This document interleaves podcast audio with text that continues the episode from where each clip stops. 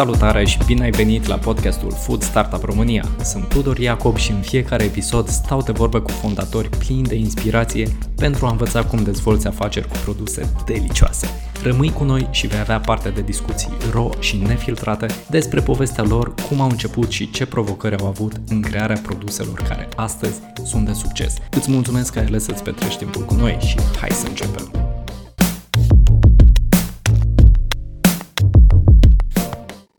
Suntem astăzi cu Simona Crăciun, fondatoarea Tor de Bezea, un brand românesc apărut în 2016 care produce torturi de bezea delicioase. Simona, bine ai venit! Bine te-am găsit! Mulțumesc de invitația în acest podcast dulce, ca să zic așa. Este, este foarte dulce ediția de asta. Sunt foarte, foarte curios pentru că, uh, printre altele, am fost și client, am gustat din tortul ăla devențial pe care îl faci. E ceva foarte deosebit, în opinia mea, pe piață. E ceva la care tu te-ai gândit, cred, de la zero business-ul ăsta. Și sunt curios de povestea asta. Ai vrut tot timpul să faci torturi de bezea? Cum ai început? Tort de bezea și businessul ăsta a fost un concept creat în, din, între 2015 și 2016, atunci când am început atelierul, în aprilie 2016. Eu lucram, am mai spus povestea asta de foarte multe ori, lucram într-o companie și nu aveam, deși aveam antreprenori în familie, nu aveam cumva ideea asta de a începe un business propriu. Și el a pornit uh, prin entuziasmul și încurajările celor apropiați mai mult. Am făcut un tort, uh, după lumea asta entuziasmat foarte tare, au postat pe Facebook. Cred că este un business început din marele noroc al uh, generației social media. Adică okay. așa aș putea să-l... Adică nu știu foarte multe foarte multe business-uri înainte care au Adică, de obicei, cofetăriile încep efectiv cu cineva care a terminat o școală de cofetărie sau e din familie sau ceva de genul ăsta și business-ul este foarte bine pus la punct, cumva, și nu e mm, nu e vorba de o, nu știu, de... Test, așa, hai să văd. Da, exact. Și de o șansă, până la urmă, da. Deci, cumva te-a convins un review sau o fotografie postată de altcineva că da. poate, poate ar fi bine să faci da. și pentru altcineva. Exact, da că e o oportunitate foarte mare și că e ceva ce se poate materializa într-o, într-o afacere. Un alt noroc pe care îl avem este faptul că în România poți deschide o afacere cu destul de puține resurse. Adică nu vorbim de... Mă rog, depinde foarte mult unde vrei să te poziționezi, însă în general nu vorbim de sute de mii de euro cumva cu câteva mii de euro poți să-ți deschizi destul de ușor uh, un business pe care să-l testezi. Adică mm. dacă uh, ai uh, câteva, prin, nu știu, dacă citești niște cărți despre startup-uri, nu știu, Lean Startup sau, nu știu, From Zero to One, sunt câteva de căpătâi așa, în care îți arată, sau, nu știu, startup de 100 de dolari. Da, sunt câteva... Foarte interesant. Da. Sunt câteva, uh, câteva cărți care te ajută efectiv. Deschizi și zici, ok, nu am nevoie de uh, un cuptor care să mă coste 10.000 de euro. Mm. Poate sunt variante la mai, mai puțin de 1.000 de euro. Și asta oferă foarte multe șanse. Prima variantă făcută de tine față de ce produceți acum? Primul tort. Primul tort Mi-e rușine. Am uh, poze cu primele, primele variante de... Erau instagramabile, asta e cu siguranță. Uh, că și așa, așa a început și asta a fost. Uh, dar nu, nu cred că se compară. Mă rog, sunt deja zeci de, zeci de mii de bezele făcute între timp. Nice. Uite, mă pun acum în, în locul unui, unui tânăr, unei tinere care vrea să înceapă un business în zona asta de dulce, să zic habar n-am de unde să încep. Știu că mi-ar plăcea să fac, nu știu, cheesecake-uri, dar uh, nu știu de unde să încep. Cum a fost procesul tău fix la început atunci? Nu știam nimic despre industria asta, era clară. Pentru mine era o pasiune și ceva ce făceam de când eram mică. Făceam prăjituri prietenilor și așa mai departe. Primul lucru care, adică prima, nu știu, primul pas este să efectiv să-ți faci un buget, să vezi cam de ce, ai, ce bani ai nevoie și să nu te arunci foarte mult.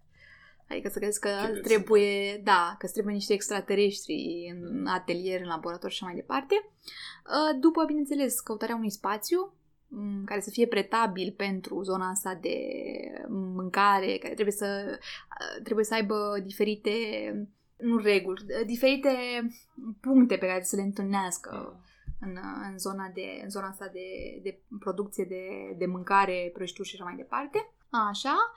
Uh, după găsirea spațiului, bineînțeles, începe tot procesul ăsta de amenajare și de uh, înființarea unei firme, iar mai apoi tot ce ține de, uh, de autorizații, uh, care cumva ele curg în, dintr-una într-alta. Adică ai, îți iei toate autorizațiile astea, îți înființezi firma, îți iei toate uh, autorizațiile, mă rog, ANAF-ul și așa mai departe, toată partea asta legislativă, ca să zic așa. Iar după aia încep cu Direcția de Sănătate Publică, DSV-ul, mediu, uh, ISU și așa mai departe. Toate și cumva oricum e te trimite la unul la, celălalt, la celălalt. Da, și nu tot timpul în cea mai bună direcție. Tot timpul cea mai bună. Eu am avut foarte mare noroc. De exemplu, mi s-a întâmplat...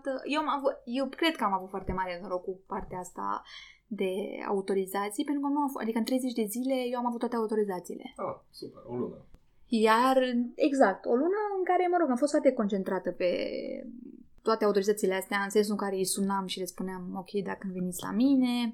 Uh, și atunci cred că nu, adică nu mi se pare ceva de nef- nefăcut, ceva imposibil sau ceva foarte greu.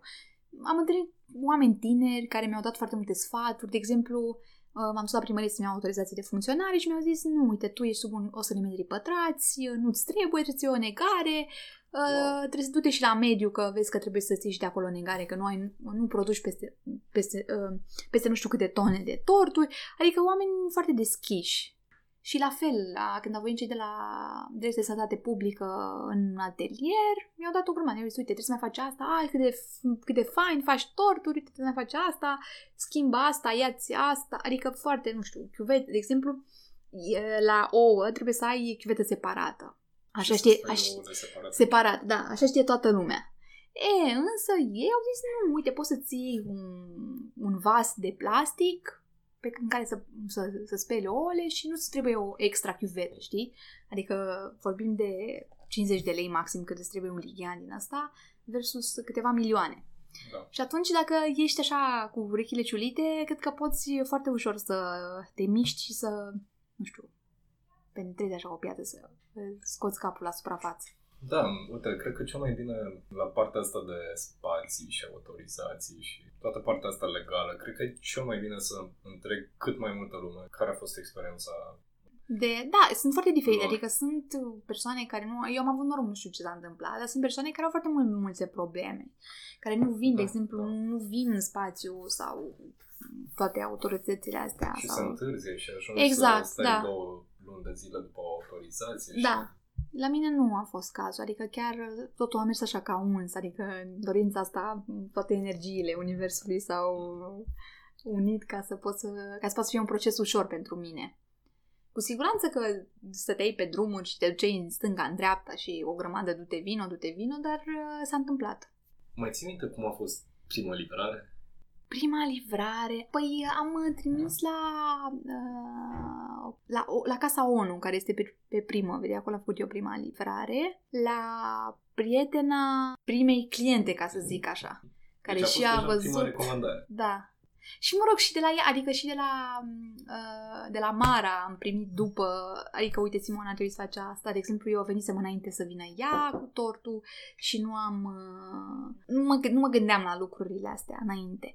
E, și cumva, pas cu pas, am învățat de toate nu știu, adică să suni înainte să faci o livrare. Chestii care sunt evidente, dar uh, da, mi-aduc aminte că și eu pierdeam foarte mult timp, pur și simplu asumând niște lucruri care mie mi se păreau așa că, dar oricum o să fie acolo la locație când o să livrez eu produsele, dar da. oricum, hai să nu mai deranjez, hai să... Și da. mai eliminam niște pași care ulterior am aflat că sunt foarte util și da. trebuie să treci mm-hmm. prin, trebuie să-i faci ca totul să fie, să decurgă ok.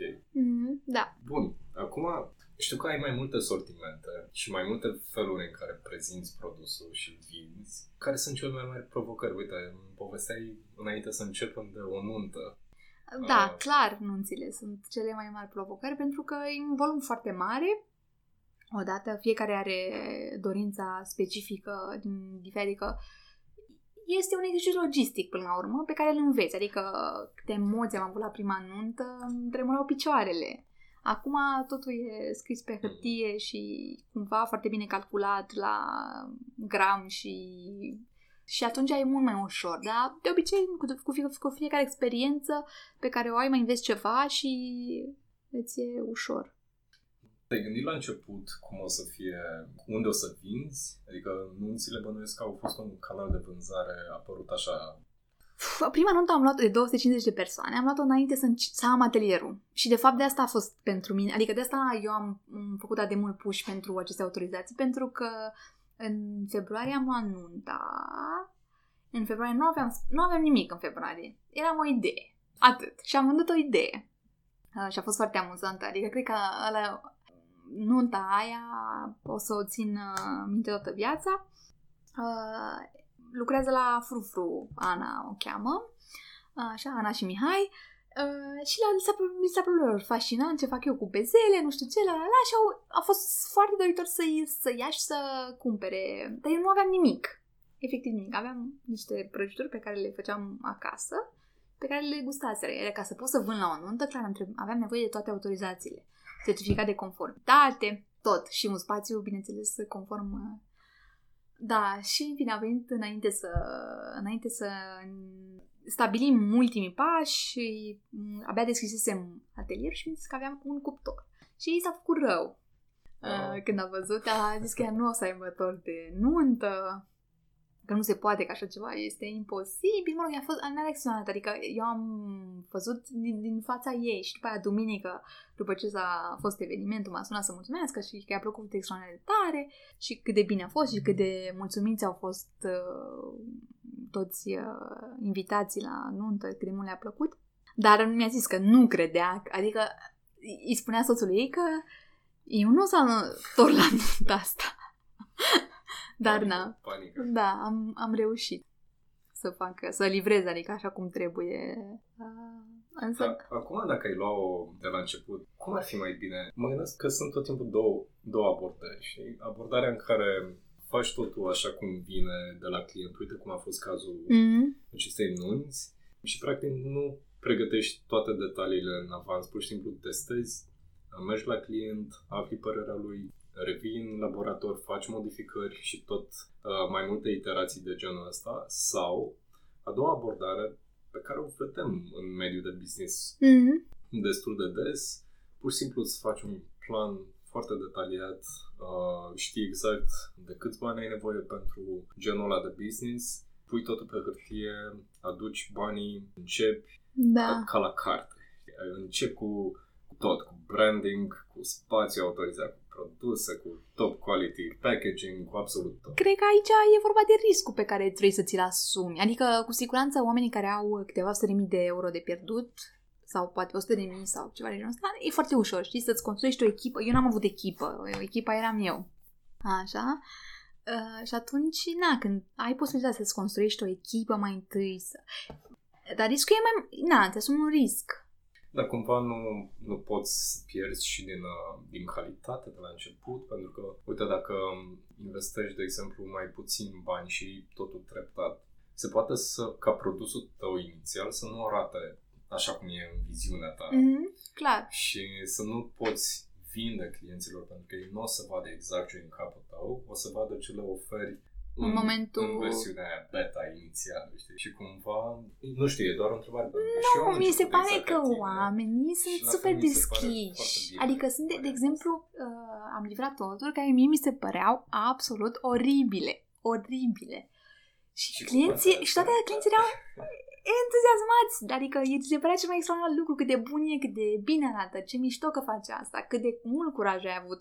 Adică mi se pare că tocmai că ai oportunitatea de a avea niște oameni foarte deschiși, care sunt early buyers, știi? Adică ai oamenii ăia care îți cumpără tortul ăla, care nu arată cum vrei tu să arate și care nu e atât de bun. Și, că... și mi s-a întâmplat, de exemplu, clienții să-mi, să-mi zică, uite Simona, cred că ar trebui să mai faci asta sau asta, știi? Și a e chestia.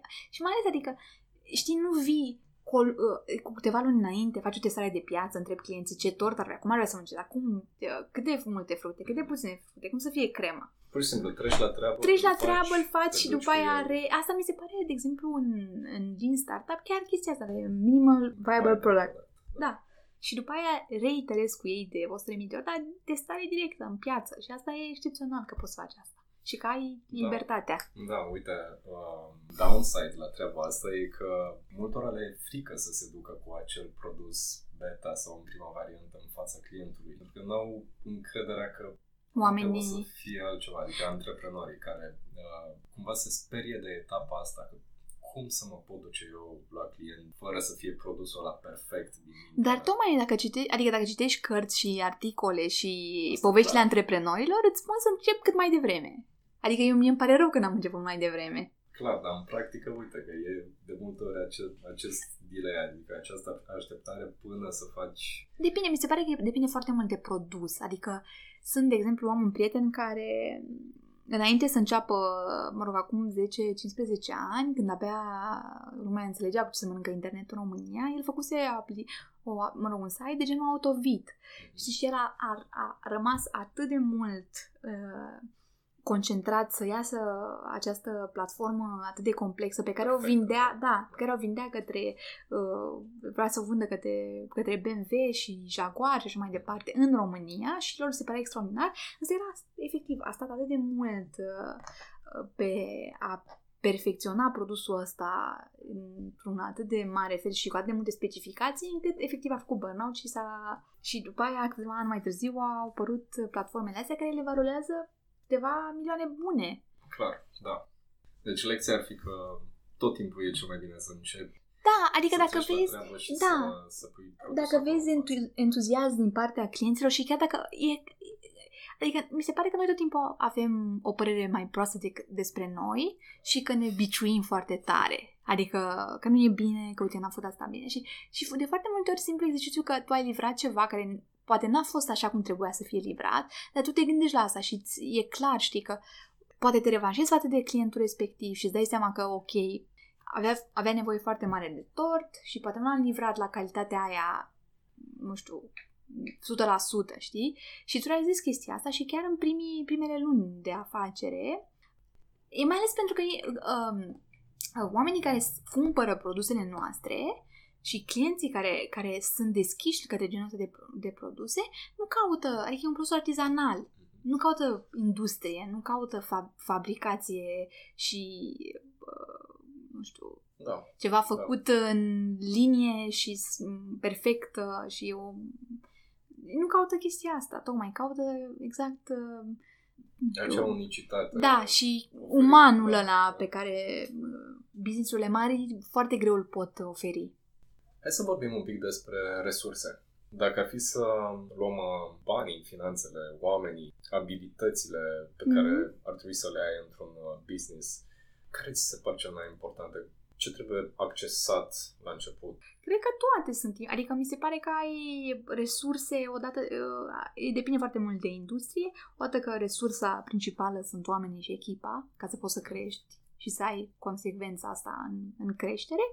După aia toate platformele astea de, de tehnologie, adică odată ai social media, după aia ai site-ul, ai modalități de plată pe site, adică sunt niște chestii care nici măcar nu te... adică ți se pare așa ok, uh, trebuie să le implementezi.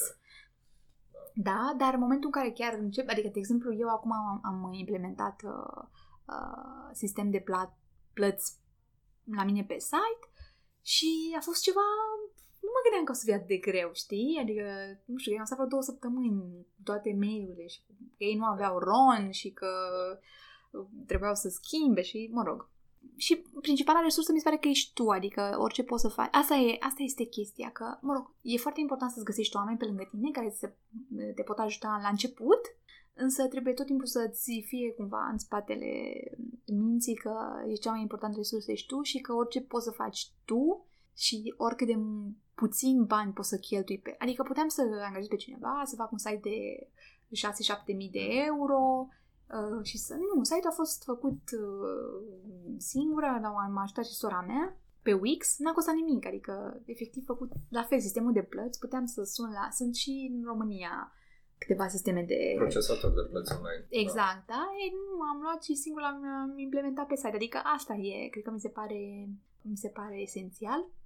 Și după aia, bine, toate resursele astea pe care le strângi de servicii externe, contabilitate, design, nu știu, poze, fotografi, toate, toate ți intră în, în, în afacere. într-un fel sau altul. Mă gândeam că acum, comparativ cu acum câțiva ani, chiar sunt și foarte multe programe în care te poți înscrie, acceleratoare. Mm-hmm. Da. Uh, contexte în care te duci și ești acolo cu mai mulți oameni care vor să înceapă ceva, să vor să încerce o idee. Și mi se pare că ajută și partea asta cumva. Sunt păreri și păreri. Tu ai recomandat cuiva să meargă într-un program de genul ăsta?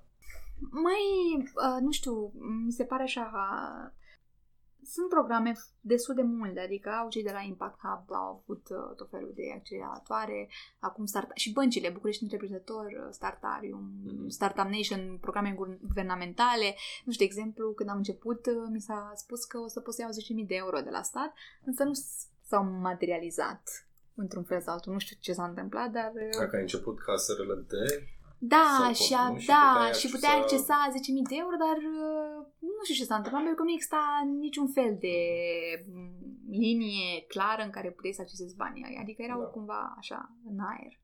Dar uh, mai, nu, mi se pare că nu neapărat să, să fii într-un program din ăsta, un accelerator, e foarte important să ai comunități și prieteni care să fie antreprenori. Adică să ai oameni... Da, adică chiar dacă, de exemplu, efectiv te duci la un nu știu, la seara, adică seara te duci după muncă, te duci la, nu știu, o comunitate, de exemplu, upgraders, sunt foarte multe. Mm.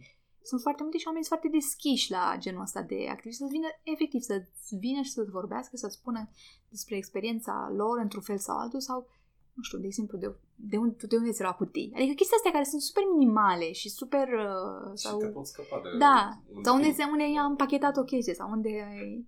Ok. Ce greșeli ai făcut până acum? Oh, greșesc în fiecare zi. Cred că greșeala e esențială. Adică mi se pare că... Sau cum ai trecut peste ele, că prin greșeli sunt convins că am trecut mulți, dar depinde cum trecem peste ele. Nu știu dacă am făcut niște greșeli monumentale, dar uh, clar, uh, am livrat orturi greșite, am întârziat, am uitat de comenzi, o grămadă de lucruri. Asta, asta, nu știu, mi se pare că așa am, m-am scos cumva mm. în modul în care am reușit să comunic cu clienții și să le...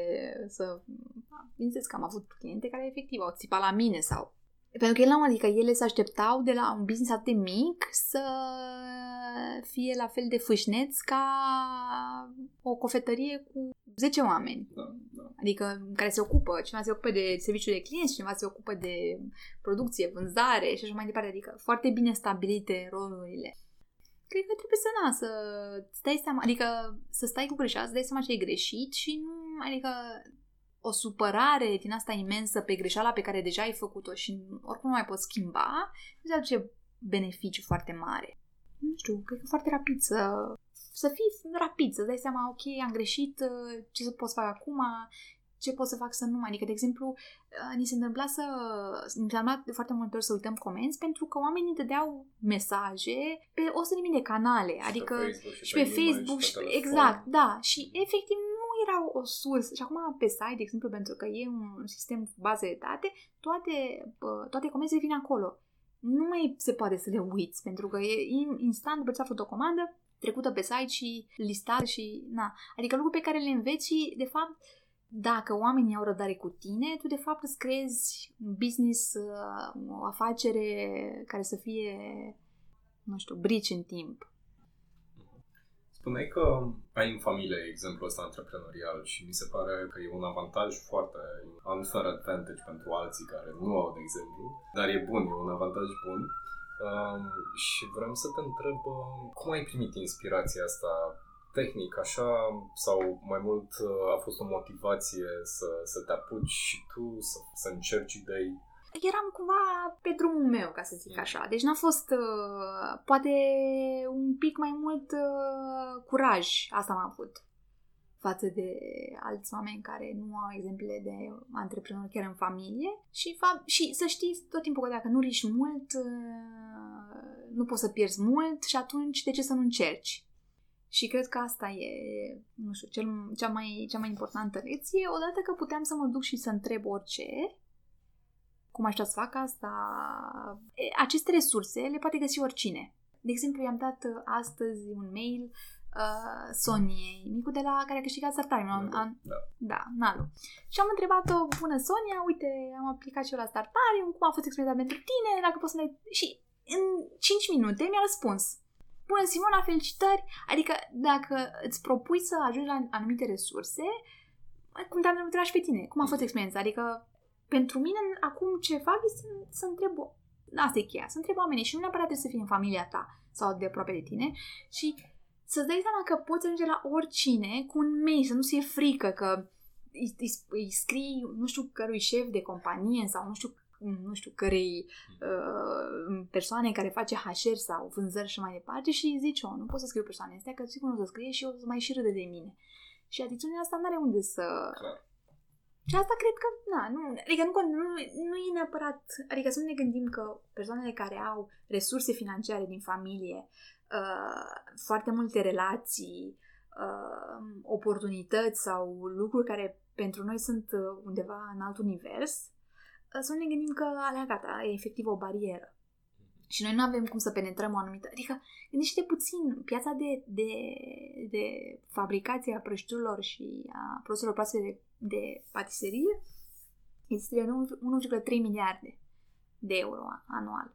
E o piață enorm, imensă. Deci este o industrie... Și, efectiv, gândim la chestia asta, că e atât de mare piața, cumva instant, știi, bloc, impenetrabil. N-am, eu n-am știut ce să fac eu pe piața asta. Că sunt jucători mari, că Sunt sunt, jucători așa mici, companii sunt, mari. da, sunt jucători mari, sunt jucători mici, sunt francize, sunt o grămadă de moduri și feluri în Ce care... să fac eu aici? Da, e- Da, sau te nu știu, că poți n-am experiență. demoraliza N-am, foarte ușor, da. dar- Și atunci, cred că asta, cred că indiferent ce faci și cum, de unde vii și care îți e background-ul, să te gândești că dacă ești atât de mult, atât de tare pasionat pe ideea ta, există tot timpul pentru fiecare nu știu, mod. Adică, efectiv, dacă ai un... Gândește că dacă ai, nu-ți trebuie familie, ai, dacă ai un prieten care a lucrat foarte mult în vânzări și, nu știu, a făcut super multe cold calling-uri și așa mai departe și îți dea și ție inspirație, adică, uite, cum ai făcut asta? Da, sau chiar dacă nu ai prietenul ăla care a făcut nu știu ce, dar tot poți ajunge Internet, la cineva. da, Da, chiar cred că avem, toți suntem plini de resurse, doar că nu le accesăm. da, exact, Și nu le accesăm din mai multe motive. Credere, că ne e frică. da. Dar, de fapt, dacă Oportunitatea e imensă și mai ales este, în... sunt acolo resursele, da, pentru toată lumea. Uite, apropo de resurse, te-au ajutat cărți sau podcasturi sau de unde îți mai ai informații de genul ăsta? Eu știu că ascult o grămadă de podcasturi pe, pe zona asta și, de exemplu, cea mai mare schimbare pe care am făcut-o în urma unui podcast uh, și a unei cărți a fost să-mi schimb cu totul strategia de business, adică Mhm. efectiv să-i externalizez niște procese care mă omorau foarte mult timp și s-a schimbat de acolo tot într-o lună de zile. Da. Eram curios dacă mergi și tu în direcția asta, cu cărți sau dacă te-a inspirat ceva anume și dacă poți recomanda o carte. Păi, Ceva. e, ți- ți-am zis la început cărțile astea care mi se pare că sunt de căpătăi. Deci, odată ai toate partea asta teoretică, e, cum să faci, cum să faci marketing, cum să faci social media, cum Ziceai de să-ți Lean faci Startup. Lean Startup, Al lui uh, Eric Ries. da, uh, Zero to One, uh, 100 uh, dollar uh, startup, competing against luck. Adică mi se pare, uite, de exemplu, asta e o Oh, chestie asta foarte, uh, foarte interesantă că noi am avut o șansă, știi? Și de la șansa asta și aduce, adică mie mi se pare, știi, că tot de PZA ajunge la un anumit prag. Nu știu dacă am mutat prea tare Nu, e bine, e bine. uh, ajunge la un anumit prag, știi? Și cum poți să ajungi... Și mi se pare că foarte, mul- foarte mulți, uh, de fapt nu știu câți, dar mi se pare că multe din startup-urile românești efe- și de făcute efectiv cu un simț de... Nu neapărat că ai stat și ai învățat și ai studiat și ai ani de zile și ai venit cu super mari bugete pe Da. uh, toate planurile așa în business-ul ăla, ci efectiv clădite uh, cu propriile, propriile forțe și trebuie să, și să- cum să, cum, cum să știi, să turning tables, știi, și să devin din la, de la un startup să devin un, un business pe bune, știi, și cum se transformă tot, dacă, dacă vreau să rămân, adică asta, asta e potențialul maxim pe care poate atinge tot de BZA. Vreau să devin o companie mai mare, vreau să-mi lărgesc mm, portofoliul de produse, Da, uite, mulți uh, antreprenori sau, hai să zic că mulți investitori recomandă antreprenorilor sau antreprenori în serie recomandă celor care încep să se gândească de la început la the end of story. Ok, ce o să se întâmple când o să ajungi acolo? Peste 2 ani, peste 3 mm-hmm. ani, peste 5 ani? Ce se întâmplă când crești? Vrei să vinzi? Vrei să știi exact cui, cui să vinzi? Adică ce puțin eu am primit o grămadă de recomandări să știu exact cum se va termina povestea asta ce se întâmplă acum de BZA, când am început era inimaginabil, nu mă gândeam, adică nu mă gândeam să mă închipă, era efectiv, pentru mine era așa o distracție, bă, banii bă, și confortul bă, financiar pentru mine, nu, adică nu eram, eu vreau să fac bani, eu efectiv, ok, mănânc un covrig, e super și la finalul zilei sunt, sunt fericită poți să-ți faci anumite planuri, dar mi se pare că de foarte puțin, pentru că sunt oportunități. Vine ceva, vine un... Uite, de exemplu, nu mai țin minte, uh, am citit povestea unui tip care a început o, un startup din asta de de cum sunt Food Panda și toate cele. Ok, de delivery, de livrare. Exact, da, și a fost, l-a vândut pe câteva milioane. Dacă n-a început, uh, a zis, uite, asta e o oportunitate, se poate face pe piața mea, și o să vină un gigant și să, să mă cumpere. Și exact asta s-a întâmplat. Da. Nu știu, câteodată cred că e bine să, să, să te lași cumva în atenția clienților și a produsului și să te concentrezi acolo decât pe un exit către o brand sau o altă companie care uh, să vină să te cumpere. Cred că e fun la început, cred că e Depinde mult de, de, ce, de, depinde motivul pentru care ai început. Asta mi se pare că sunt oameni care investitori și oameni de business care îi gândesc doar în termeni de cifre și de exact.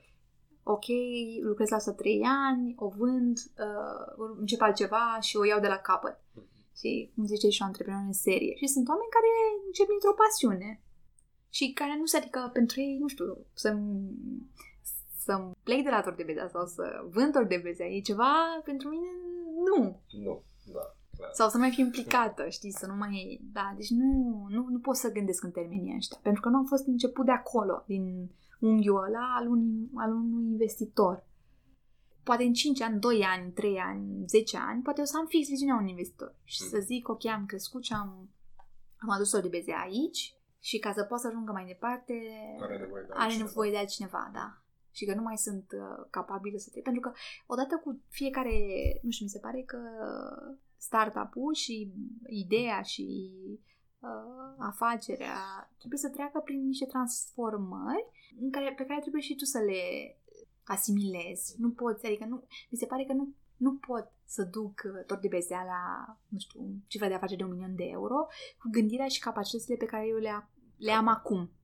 Adică trebuie efectiv eu să, adică, să fie o schimbare, da, să fie o schimbare și exact, și un proces de, nu știu, de perfecționare, de lucruri pe care, la care eu nu știu, în momentul de față nu sunt acolo și sunt foarte conștientă de chestia asta.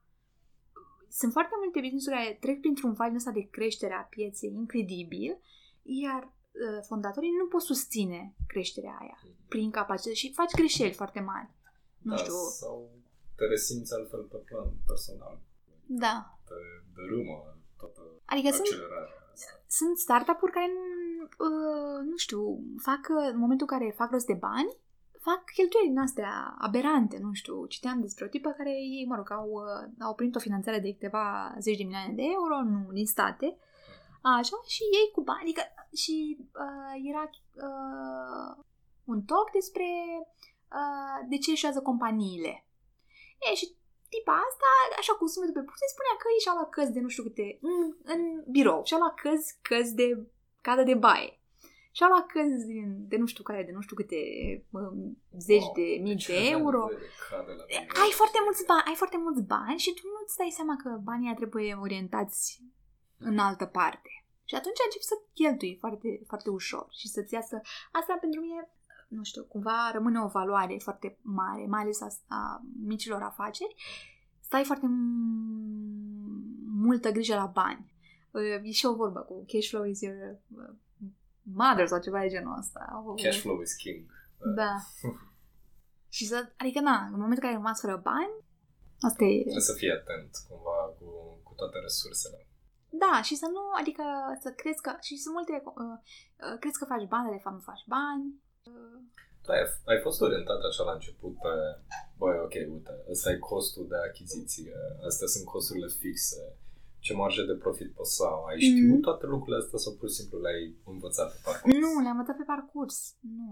Adică ideea de buget, așa, să-ți faci un buget. Și acum, adică, de exemplu, mi se pare că sunt foarte puțin un om al cifrelor. Adică eu mă pricep foarte bine la operațional, mă pricep foarte bine la ideea asta de a construi un brand așa, care să, tot de bezea, e un brand construit de mine uh, fără, nu știu, mii de euro bugete de, de marketing și la produs, la producție. Știi, adică astea sunt aturile mele, dar cifrele, nu știu, tatăl meu este un as al cifrelor. Adică el, asta, el, el are o viziune de investitor, nu de mic uh, antreprenor. Antreprenor. Cu, da. Exact, da. Și cred că n-ai aici, da, e, a, e o chestie care se poate învăța și bineînțeles că în momentul în care, da, da în momentul în care, care trebuie să treci. Da. Bun, uh, cum este astăzi uh, tot de bezea? Câți oameni sunteți? Că suntem chiar în spațiul în spațiul ăsta, plin de treabă, în care să învârt oameni, fac lucruri și îmi place, adică e un spațiu viu și un business în care simți că se întâmplă lucruri bune. Cum e astăzi viața ta de tor de bezea? Ah, păi suntem o echipă de șapte persoane. Am mai angajat acum uh, recent uh, încă o, o fată, o colegă, așa care se ocupă și tot de producție. Patru oameni pe producție, doi pe livrări și eu. Și acum vreau să...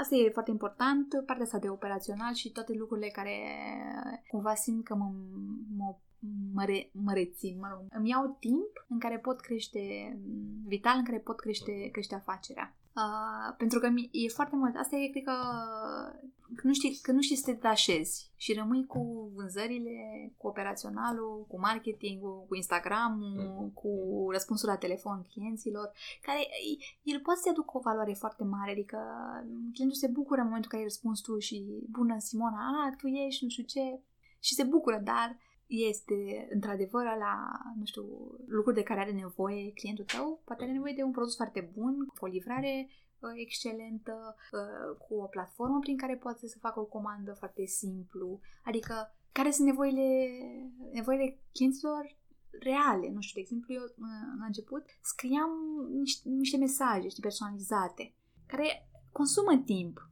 Din, da, însemna mult. Însemna mult, da, da, da, exact. Și trebuie să faci efectiv o balanța ce e mai important pentru client. Să dea un mesaj de dragoste, frumos și mulțumire, însă să te duci cu tortul trei ore mai târziu, când era nevoie de la 12, adică na, trebuie să cântărești lucrurile astea. Deci ai avut și momente în care simțeai că te duci foarte mult în micromanagement și că trebuie să te detașezi, da, să și o, da, și o poveste, adică să construiești, exact, să construiești o poveste atât de frumoasă și idealizată atât de tare, încât uh, rămâi, uh, trebuie să, să-ți dai seama ce vrei să faci. Adică vrei să rămâi o, o cofetărie care face 5 torturi pe zi și doar atât și alea le oferă clienților și nu construiește echipe și oameni în jurul... Da. Iar asta nu e o întrebare pe care nu punem fiecare ce vreau să fac și cum vreau să fac și da, care sunt resursele, cum, da. Așa, ca cifra, primul an am avut uh, în 2006, mă rog, foarte puțin în 2016, cifra de afaceri 30 de mii. Anul trecut, 2017, am avut 100 de mii, 100 și un pic. Și anul ăsta, cred că o să terminăm cu 200 de mii de euro. Felicitări. Deci am avut așa creștere. Da, de acum e chestia asta, știi? Ok, asta, observ plafon, observ un plafon și cum pot să fac, adică na, că e clar că trebuie să am mai multe vânzări, trebuie să găsesc canale noi de distribuție, Acum uh, vin și în Horeca și în retail. Da, avem trei, da, avem trei canale. Avem partea de retail, tot ce înseamnă persoane fizice care au uh, ori aniversări, uh, zile de naștere, tot felul de sărbători în familie și așa mai departe. Și, mm, și mai de aici cade și partea asta de nunți, evenimente mai, mai mari, partea corporate, tot ce ține de livrări către, către companii pentru partenerii lor sau pentru ei intern la zile de naștere, aniversări, lansări de produs uh, și o grămadă de, de alte evenimente în, în jurul unei companii și mai este partea Horeca, în care livrăm torturi pentru restaurante. Ok. Deci cam asta ar fi linie de business, ca să zic așa.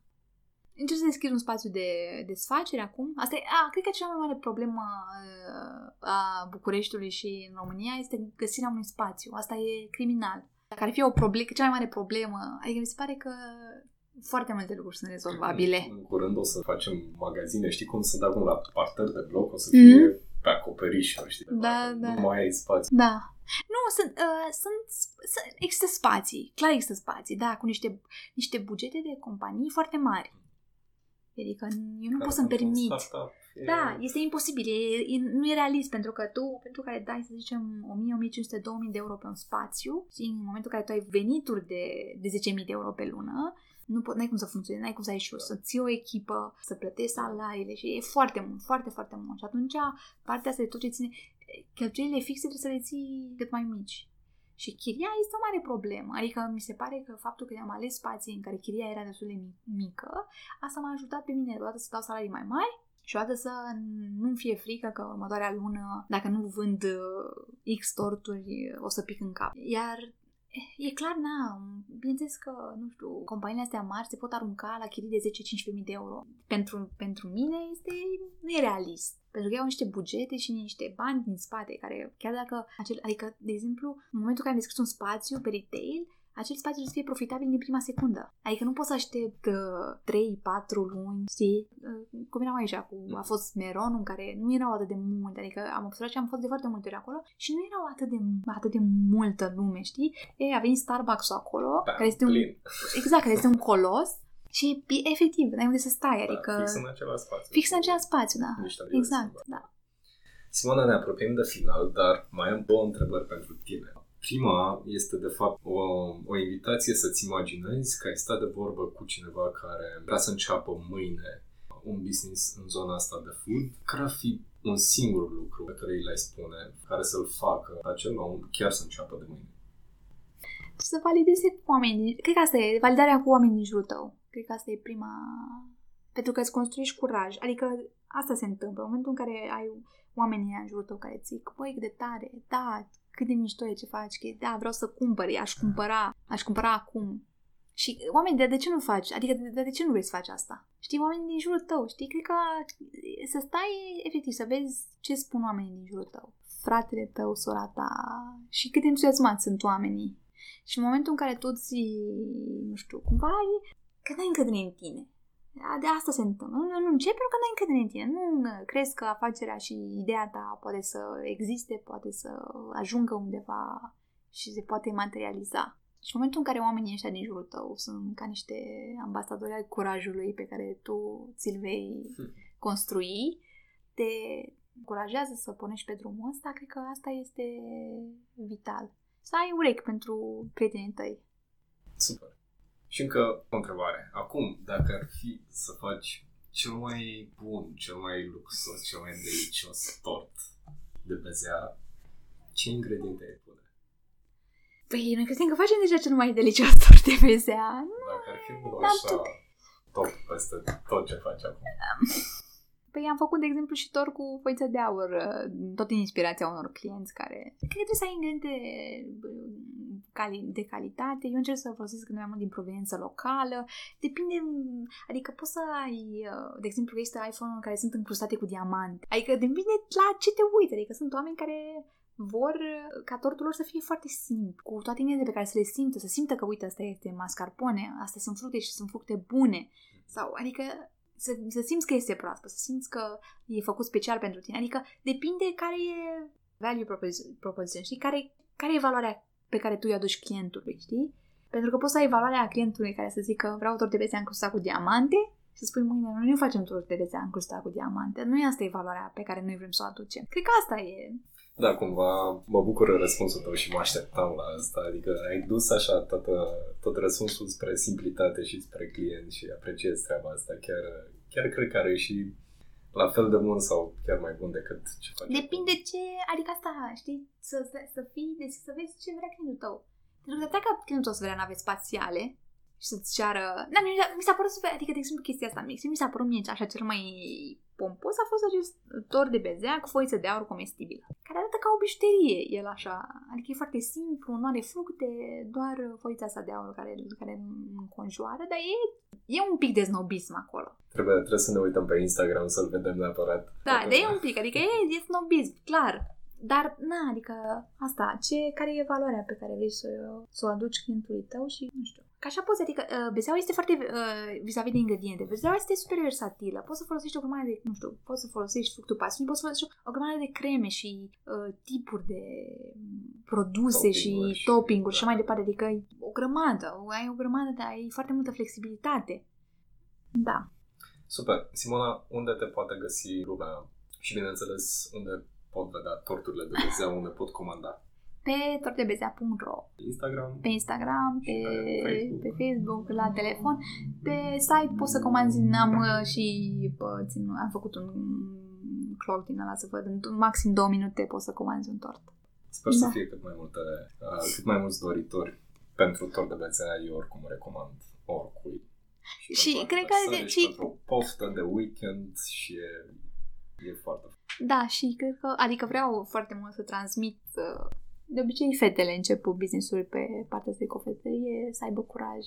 Chiar dacă e o experiență într-un tip destul de limitat, în care își dau seama că poate nu e pentru ele sau poate vor să facă altceva, nu știu, simplu sau că ai încercat și văzut că da, este, asta e pasiunea mea și vreau să rămân în industria asta sau nu, nu e pentru mine, e foarte important super. să încerci. Super. Simona, mulțumim tare, tare mult pentru uh, primirea aici în spațiul tău și pentru discuție. Uh, până data viitoare și până la următorul invitat, rămânem cu lucrurile astea. Trebuie să ai curaj, să începi și să te concentrezi pe validarea produselor. Ne auzim data viitoare pe Food Startups România podcast. Salutare!